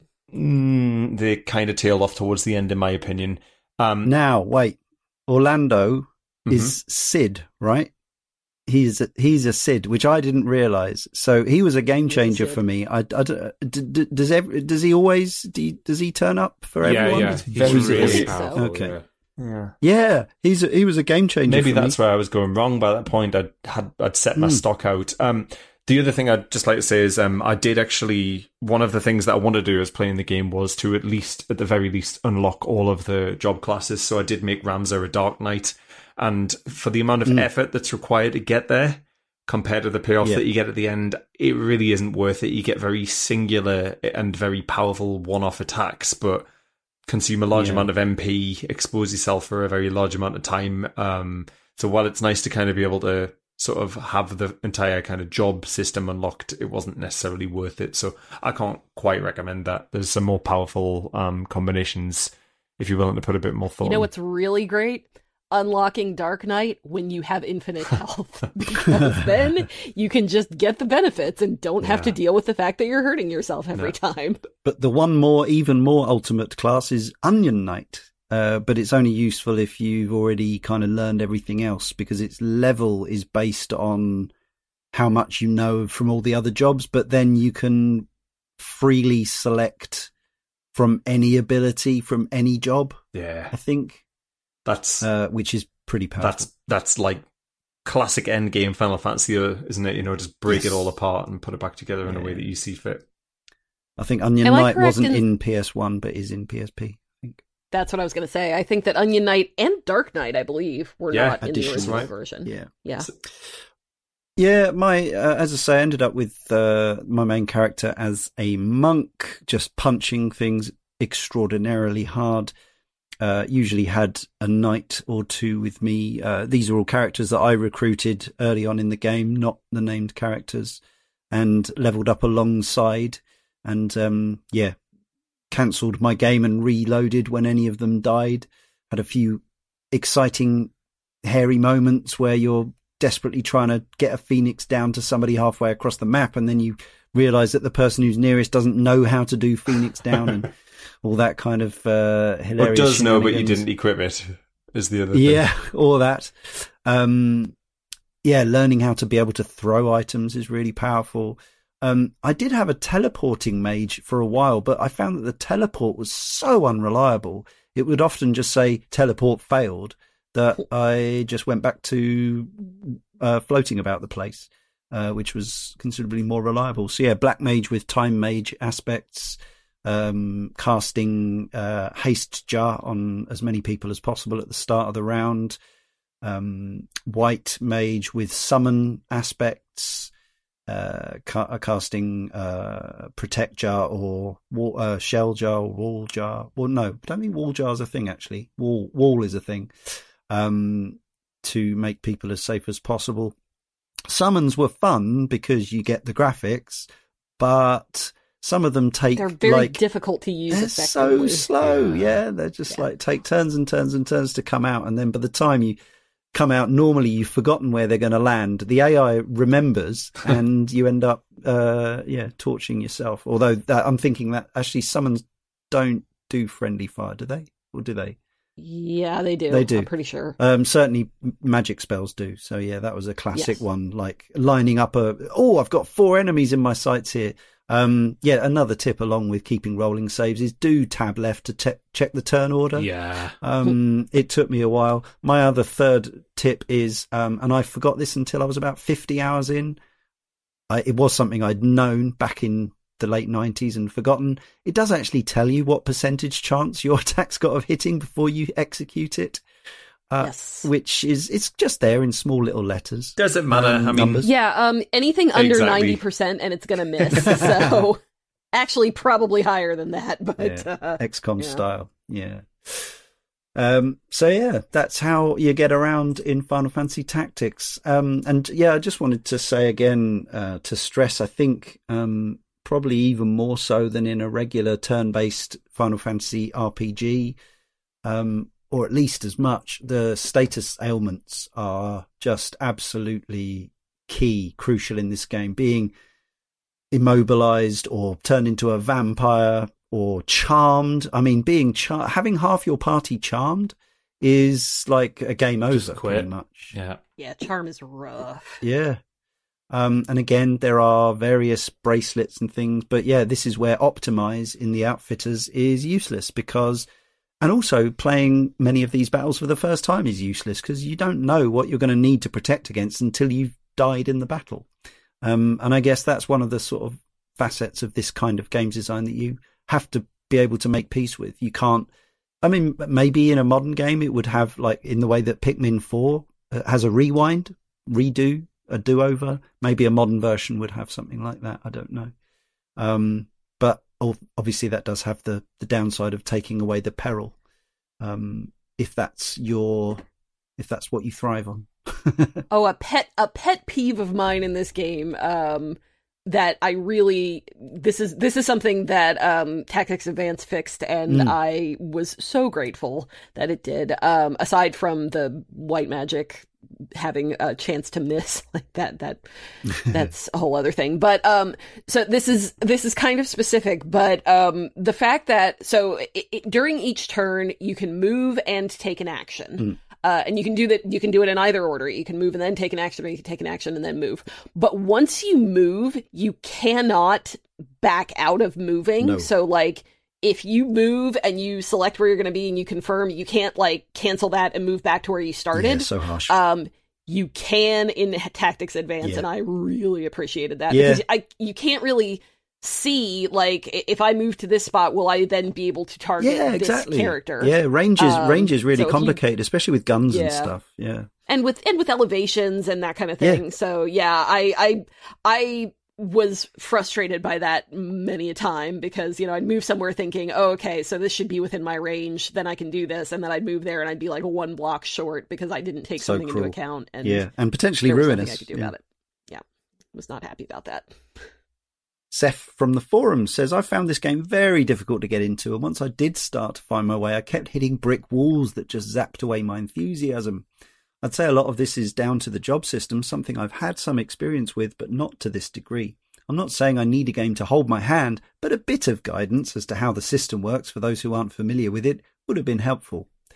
The fact I can't see how to unlock certain roles and the level requirements is a bit naff, really, as I still really have no idea how to get them. I know I can look them up online, but it's like how FromSoft games sell you D L C and you need to consult a guide to see how to access them. It's really not helpful.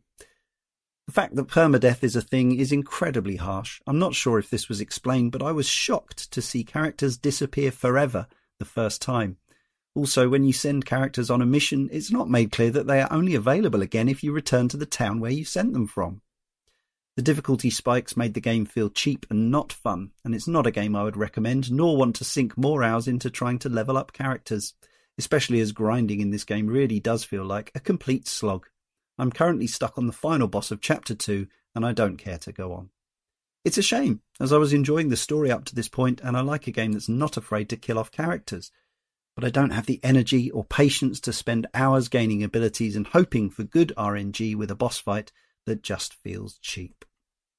Um, one thing that I will uh, mention that is very weird about getting the extra characters, mm. for whatever reason, and I'm still not sure why, you have to have a Mustadio in your party uh-huh. in order to trigger the extra characters. So in my first uh-huh. playthrough, he died pretty early on, oh.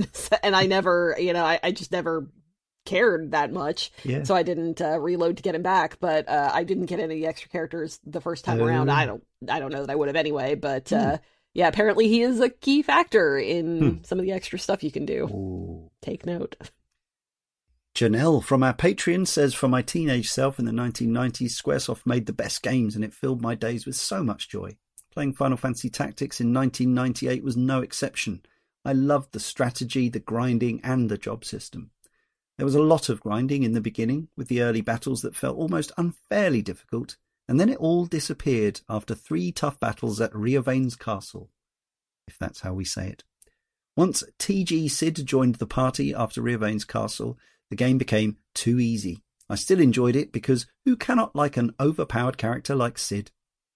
Yeah, I had uh, I didn't know this because he was just Orlandeau, and then uh, I was Googling Orlandeau to see what he was, and it said, oh, this is Sid in this game, and he's commonly known as T G Sid. And I was like, why? Thunder God. Thunder God Sid. yeah. Yeah. So that gives you some clue. Uh, quite a lot of his attacks are pretty devastating and help me win the game. But by that point, yeah, so I, my final session of this game was Friday, like all of it, and uh, I finished, started mid-morning, finished at one thirty a m, hadn't lost a battle in like ten hours, and um, yeah, Thunder God Sid was uh, was certainly, I think I would have got there anyway, but I think he helped expedite he definitely the helped, situation yeah. quite a bit. The Pensky File from our Patreon says it's neat to see Cane and Rinse covering two remarkably different games this year, Tactics and Into the Breach, which offer contrasting gaming experiences. Into the Breach represents an immaculate model of gaming efficiency. Each mechanism in the game serves a specific purpose. There's no unnecessary gameplay elements or redundant dialogues. On the other hand, Tactics embodies the idea of extravagance. The game revels in the abundance of grinding, the profusion of abilities, the plethora of classes, endless narrative complications, and even the superabundance of vowels in the characters' names. This is part of the game's charm. Truly immersing in its mechanics might require you to belong to a specific group, those who get a dopamine hit to the brain through grinding in J R P Gs. If you fit that mould, you will find an infinite range of abilities to grind through, even if you only utilise a minor fracture of them, fraction of them. Tactics brings to mind Final Fantasy eight, where the gameplay system is more enjoyable when exploited and manipulated rather than being used in the intended manner. I've beaten Tactics multiple times, but never without exploiting a calculator or a few secret characters. Inevitably, the band of mismatched characters I initially begin with, and for whom I mourn their deaths, evolves into a more mercenary team focused solely on accomplishing the task at hand. In my eyes, Tactics holds a place among the top three Final Fantasy games, owing to its extensive customization options, replayability, and sheer enjoyment it provides.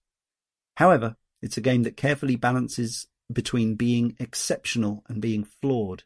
It never strays too far in either direction from this delicate line of balance. Instead, it takes small steps back and forth, maintaining this precarious balance right up to the very end. And in that end, just spam calculator spells. I'm going to have to look up how to make the calculator work because mm. I just, I didn't get it. It sounded too complicated for my little brain, um, but I gather it can be, uh, yeah, it can be exploited quite nicely. I, I just, in my in my head, I just pictured somebody throwing abacus beads and thought, nah, it's not for me. So the special jobs uh, we've mentioned. Uh, so um, Sid, Thunder God Sid is one of these, isn't he? He's the um, Sword Saint, whatever that means. Uh, I also had a div- there's a Divine Knight who turns up who's pretty powerful. Um, I didn't use the Game Hunter or the Sky Seer or or Balthier the Sky Pilot. Did anyone kind of really go to town with any of these? I got Balthier, and mm. um, he is a um, he's a ranged character, so you know he he shoots stuff. Yeah, um, I, I, I mean I, he was he was pretty effective, uh, but. I, I, I did. You get him kind of late, or you can get him pretty late in the game. So unless you really commit to kind of amping him up, then I, I don't think you're going to see too too many uh, huge effects from using him in your party. Or at least I didn't. I, maybe so people do. yeah, I, I'm I'm some people. Um, Balthier, Bal, Bal, oh, Balthier okay. is uh, one of my favorite party members. Um, he has an attack called uh, Barrage, which essentially allows him to attack four times at a row, in a row at Oof. full damage, okay. um, which makes him incredibly deadly from a distance. Um, yeah. Uh, All right. Well, I never got no, to that. No, point, it, so to be to be fair that, to you, that would like it, it requires some time investment to unlock that ability, but once it's unlocked, he's yeah, he's pretty essential. As I mentioned, I used Agrias, who's a holy knight come paladin. Same character class as Delita. Mm. It's the bodyguard of the princess who isn't actually the princess because she died or, or something like that. Um, yeah, like I say, um, very good sort of mid-game, I would say, but unfortunately tailed off towards the end. Can't output the right amount of damage. Has a limited amount of actual equipment slots. I don't think you can actually equip uh, gear on the head and in the hands, unfortunately. So the level of use that you get out of Agrias is, is not too great, unfortunately. And some of these I didn't really... I don't remember coming across the Dragonkin, the Templar, the Netherseer. Oh, so the Dragonkin is actually another um, uh, side character that you can get. I don't think that they are from any specific game, mm-hmm. but you you can... Essentially, you go find a... character uh in in a pub somewhere, and right. he says, oh hey, can you help me go find uh my dra- Beowulf actually is what okay. the character is named. Um so if you go find him, he'll say, oh hey, can you help me free this dragon? And once you free the dragon with him, it turns out that the dragon is actually a lady who can also turn into a dragon, and then they both join your party. So cool. um I never used either of them that much, but from what I gather, they can be pretty effective uh, if you uh, if you spend time with them. No, and and what I was going to ask is, as well is, did I really ever use a chocobo in the party or not? Because I sure as hell didn't.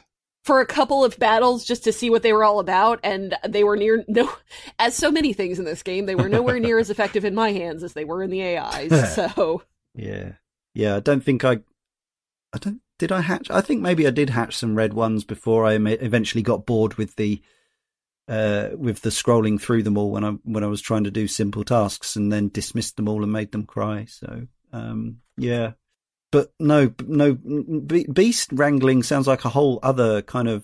You, you can actually can you like um, is it? Do you have to charm the monsters from the fights, or? I think so. Basically, yeah. And then they maybe, and then maybe if they're still if they're still under your control when the battle ends, I think they will join you. Yeah. I think is how that works. Yeah. Hmm. Sounds a bit elaborate to me, but I, I like the fact that it's there. Um, yeah. The Tea Time from our forum says, I've been listening to this podcast for years, and I'm so excited to see finally covering what may be my favourite game of all time. I take the chance to replay this game literally every time I get a new device, whether it's a tablet, smartphone or computer. If it runs Final Fantasy Tactics, I will use it as an excuse to replay this masterpiece. I first came across this game as a seven or eight year old when it first came out, and obviously didn't understand it at all, but I was instantly mesmerised by the music and art style. In middle school, I came into possession of my own copy, and it was the first game I remember sneaking out of bed to play in the middle of the night. I was totally hooked. I think my favourite aspect of Tactics is the ability to set passive abilities from one class into another, allowing for some truly game-breaking character builds, such as putting a Time Mage's teleport onto a monk using the Ninja's two-weapon ability, creating an absolute beast who can warp almost anywhere on the field and hit One hit most enemies by the end of the game. Sounds like Josh's star pupil. Of course, no discussion of Final Fantasy Tactics is complete without commenting on the absolutely brutal difficulty of that one Wiegraf fight. I'll never forget my first playthrough being stuck in Riovanes, getting stomped over and over again until my Ramza, built with the two-punch monk build mentioned earlier, dodged Wiegraf's killing blow and hit him with a counter, killing him instantly.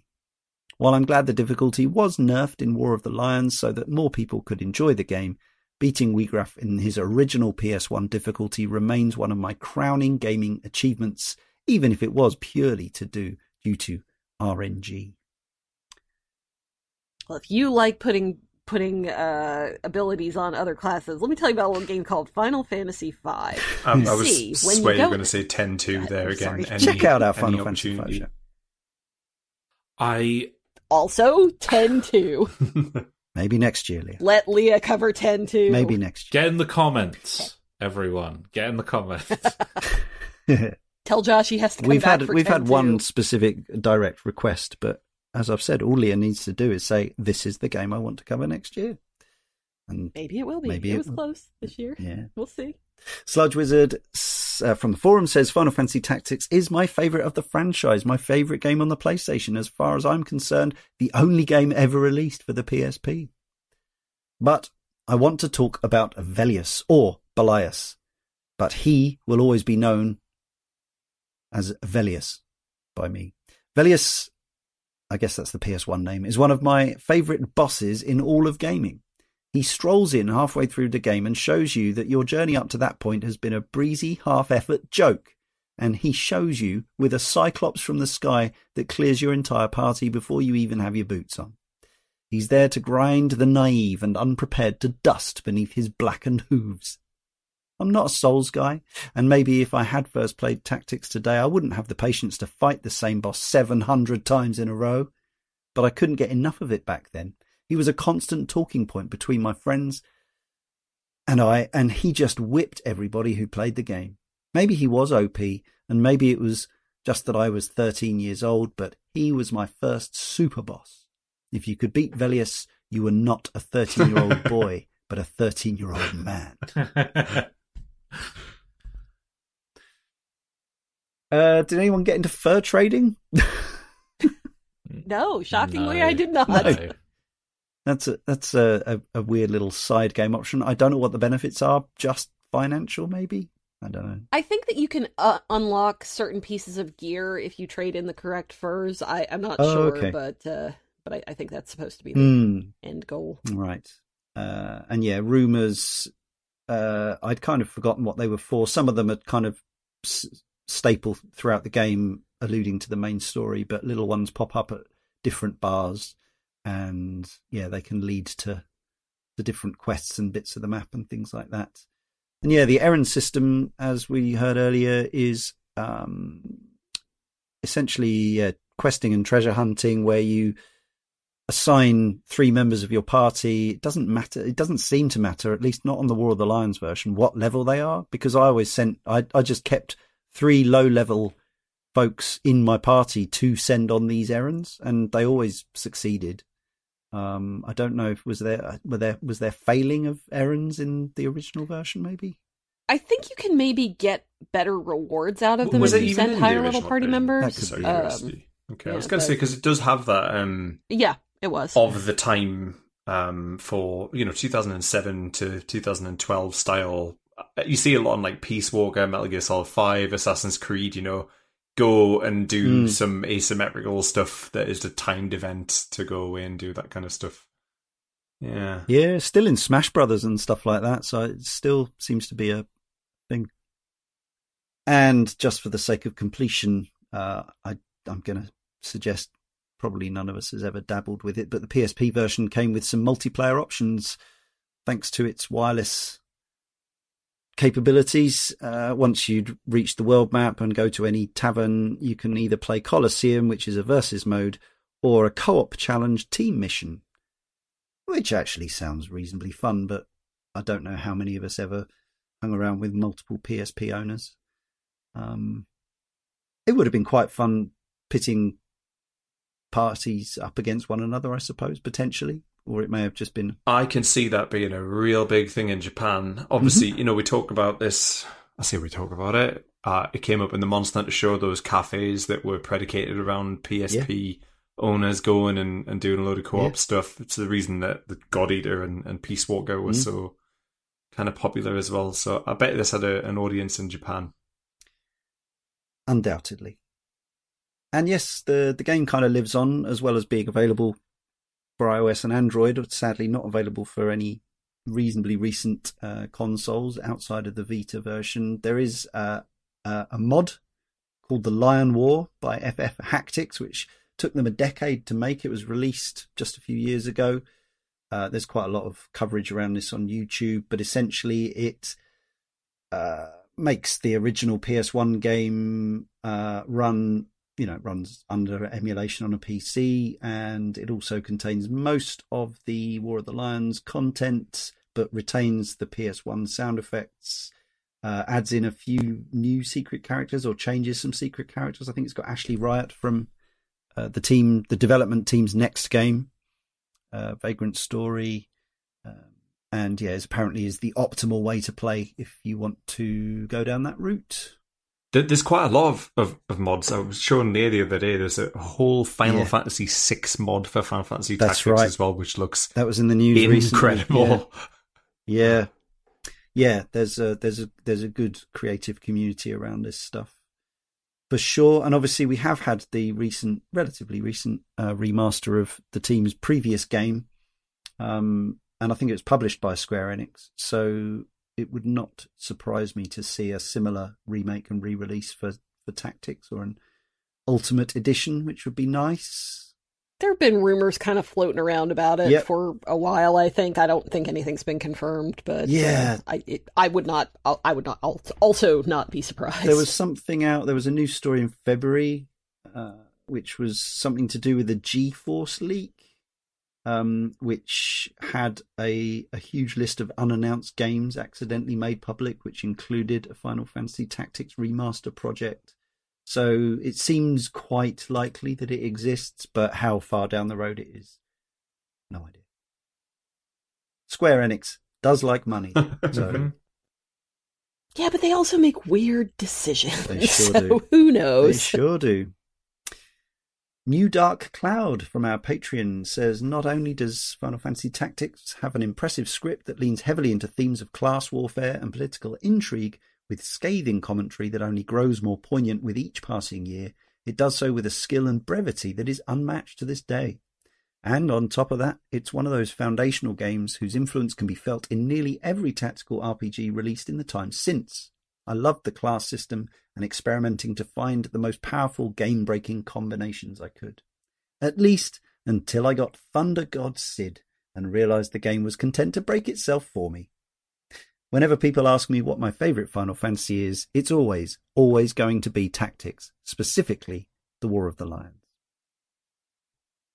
Brevity is not a word that I would personally associate with this game, but uh, yeah. I get the I get the, the general idea. Brevity by way of flowery prose. Yeah. And finally, in terms of long-form correspondence, we've got Pecan Pie, who says, I've had a three-part relationship with Final Fantasy Tactics unfold over the last twenty years. In two thousand, fresh off being wowed by Final Fantasy seven, I was looking for more and heard Tactics was a great game. My teenage sensibilities and expectations weren't appreciative of what the game offered. The graphics looked old, the story was dry and boring, and the gameplay was all different. Fast forward ten years, and a friend recommended I give the game another try. It's hard, he said, but use a guide in some spots and you'll have a good time. This time I wasn't looking to replicate Final Fantasy seven, so I could appreciate the gameplay for what it was, and the gameplay was the thing that hooked me. Never had grinding felt so rewarding. Every battle unlocked something new and exciting. A few more levels as an archer and I can finally get the ninja job, which will allow the dual wield ability. And if I corner this last enemy and alternate hitting and healing them, I can accrue job points I need to teleport all over this map. It was addictive and carried me through the game as I still didn't appreciate the story or characters. Finally, with the game on the Cane and Rinse schedule, I got the War of the Lions version on my P S P to give it another playthrough. And this time, the story and characters carried me through. Delita and Ramza's dual stories kept me riveted as the betrayal and reflections on power and destiny propelled the story forward. The last scene with Delita and Avelia is incredible in its brevity and power. I'm so glad I gave this game multiple attempts, because as I've grown, my appreciation for the game has as well. More more B word in there. Uh, well, there you have it.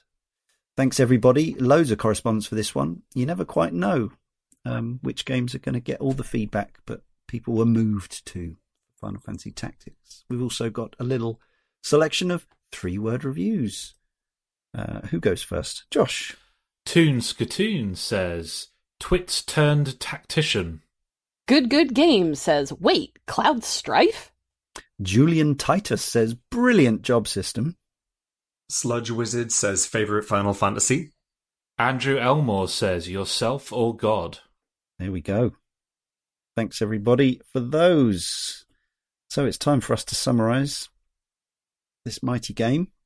Quarter of a century on. Uh, well, it would have been if we'd had hit the original date or thereabouts. Uh, but yes, it's still twenty-five years and a few months since the U S release. So in celebration of that, uh, I don't. I think we're all probably in a fairly similar place on it. But let's start with uh, Rich. Yeah. Um, was never meant to be on this recording. uh, came away with fairly tepid feelings about it. It was never love, and it certainly wasn't hate. It was one of uh, largely indifference, um, mostly because it's a real mixed bag, you know, like exceptional difficulty spikes. Um, brevity is not a thing in terms of gameplay, but it, it does appear. It came up a couple of times in people's summaries um, from the listener correspondence, and I think it's a combination of a lack of brevity in the gameplay and a, a sort of a, apt use of brevity in the storytelling, which makes it a very um, almost like a weird tempo about it. Um, and because of that, I've really struggled to engage with the, the plot. I mentioned very early on that it just whiffed me, uh, unfortunately. But you know what it is? I can't feel um, angry about that. And I actually don't feel... Um, Like, it diminished my experience with the game too much, talking about it. I look back fondly at those times. The grinding was comforting, if not fun, in some places. Uh, the job system's very accomplished and extremely satisfying. And the whole package put together is an extremely appealing one. It's still a very attractive game with an exceptional soundtrack. I think I may go back and play it again, much in the same way as I just did with Final Fantasy twelve for the third time to kind of grasp the story. Mm. I might do what Leah did and just crack the difficulty way down, put the speed all the way up, make it as seamless and frictionless as possible, and I'm sure I'll have a very different opinion coming away from that. Um, the thing that I want to say is, uh, well done to Square. You know, those six years, seven years between ninety-four when Final Fantasy six and, and Chrono Trigger came out, you had some absolutely behemoth games, and I think this game rightly stands as uh, up there as, as one of the, the greats from the P S one era. Thanks, Rich. Yes, uh, I think we've established from the correspondence that this is a game which either breaks you or you break it in the end. Uh, but I think perhaps... in our sort of traditionally granular sort of picking apart of the game, maybe the thing we haven't kind of stressed is the fact that I, I certainly find this game so absorbing and compelling. And it's a game that really, yeah, ultimately you can find exploits and find ways to break the game. But for a long period, even before you get to that point, you have to kind of, you have to deal with the, the many almost ridiculous limitations the game gives you and the lack of information. Yes, there are tutorials and pages of text in there, and obviously there's any number of uh, videos and online guides and things like that you can go to, but I still think for most people your first quite a few hours of this game will feel will likely feel a bit confusing and overwhelming and unfair at points, and then there'll be moments that feel like that again sporadically throughout your experience, at least unless you end up kind of in a victory lap situation like I did, because I'd diligently gone and done every errand. And while my low level folks were out doing errands, I was scooting about the map, taking on every random battle I could to gain more job points and more level more levels and and more abilities and and things like that. Um, but yeah, in the end, like the eighty-three and a half hours didn't actually feel that long, you know, by the, by the end. Um, it felt daunting before going in, and with the deadline we set last year and then one that we had earlier, uh, this year. Um, but actually once I got fully back into it, I was like, yeah, why, why did I put this off? This game's great. Um, and I'm now delighted to have the remake of Tactics Ogre ready to waiting to play. I want to get back to all my old X COM games. I've got Final Fantasy Tactics A two almost completely untouched on the D S. And um, I've kind of been reminded of just how much fun turn-based tactics games can be. And uh, they're, even while the, the smaller screens are, are less appealing as I get older, uh, the, the slower, more considered gameplay uh, becomes perhaps more appealing. So, um, yeah, it's, uh, as I say, you can you can play it on a modern tablet. Probably don't recommend a phone. Would definitely recommend P S P or Vita if you can find it, or yeah, there's emulation or even original P S one hardware if you want the the hardcore experience. But um yeah, it's um it's going to have those moments that will make you want to slam it down and give it up, but yeah, worth persevering for me, absolutely. Leah. So I, I've mentioned before that I there I, I kind of had a, some kind of mental block or something uh, against tactics games up until relatively recently, and it always kind of frustrated me because it's pretty frequent that they have the aesthetic that I tend to like. So it's like, you know, the R P G kind of anime adjacent aesthetic that makes me think I want to play this game, and then I get to it and it's tiles and I'm like, oh no, I've done it again. And I I mean, it took me a long time, I guess, to come around to the idea that maybe it, it's it is something that I enjoy, and that it just kind of took a, a little bit of a different um, approach than maybe some of the other R P Gs that I play. So uh, I was looking at my list, and this year I've played two other tile-based R P G games, uh, Tactics Ogre Reborn and also... Um, Fire Emblem Three Houses. Mm. So, you know, I'm, I'm keeping up with current trends. I, that's that's not true. That game is very old. um, but um, yeah, so I I I credit tactics with a lot of that. I I think that really kind of deciding that I wanted to crack on with it and see what so many people were getting so much out of.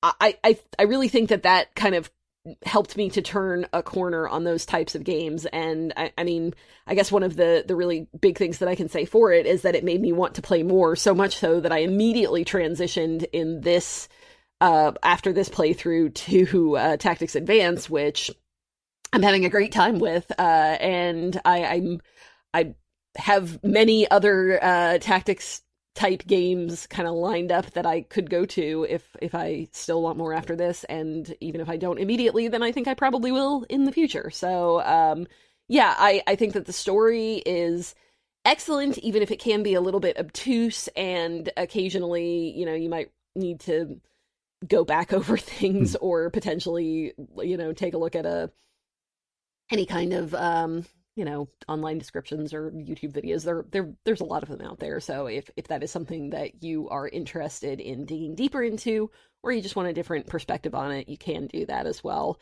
So, um, yeah, I, I, I really enjoy games with job systems, and this game has a really good job system. So, um, I'm glad that I got over the uh, kind of tactical element of it and learned to enjoy that.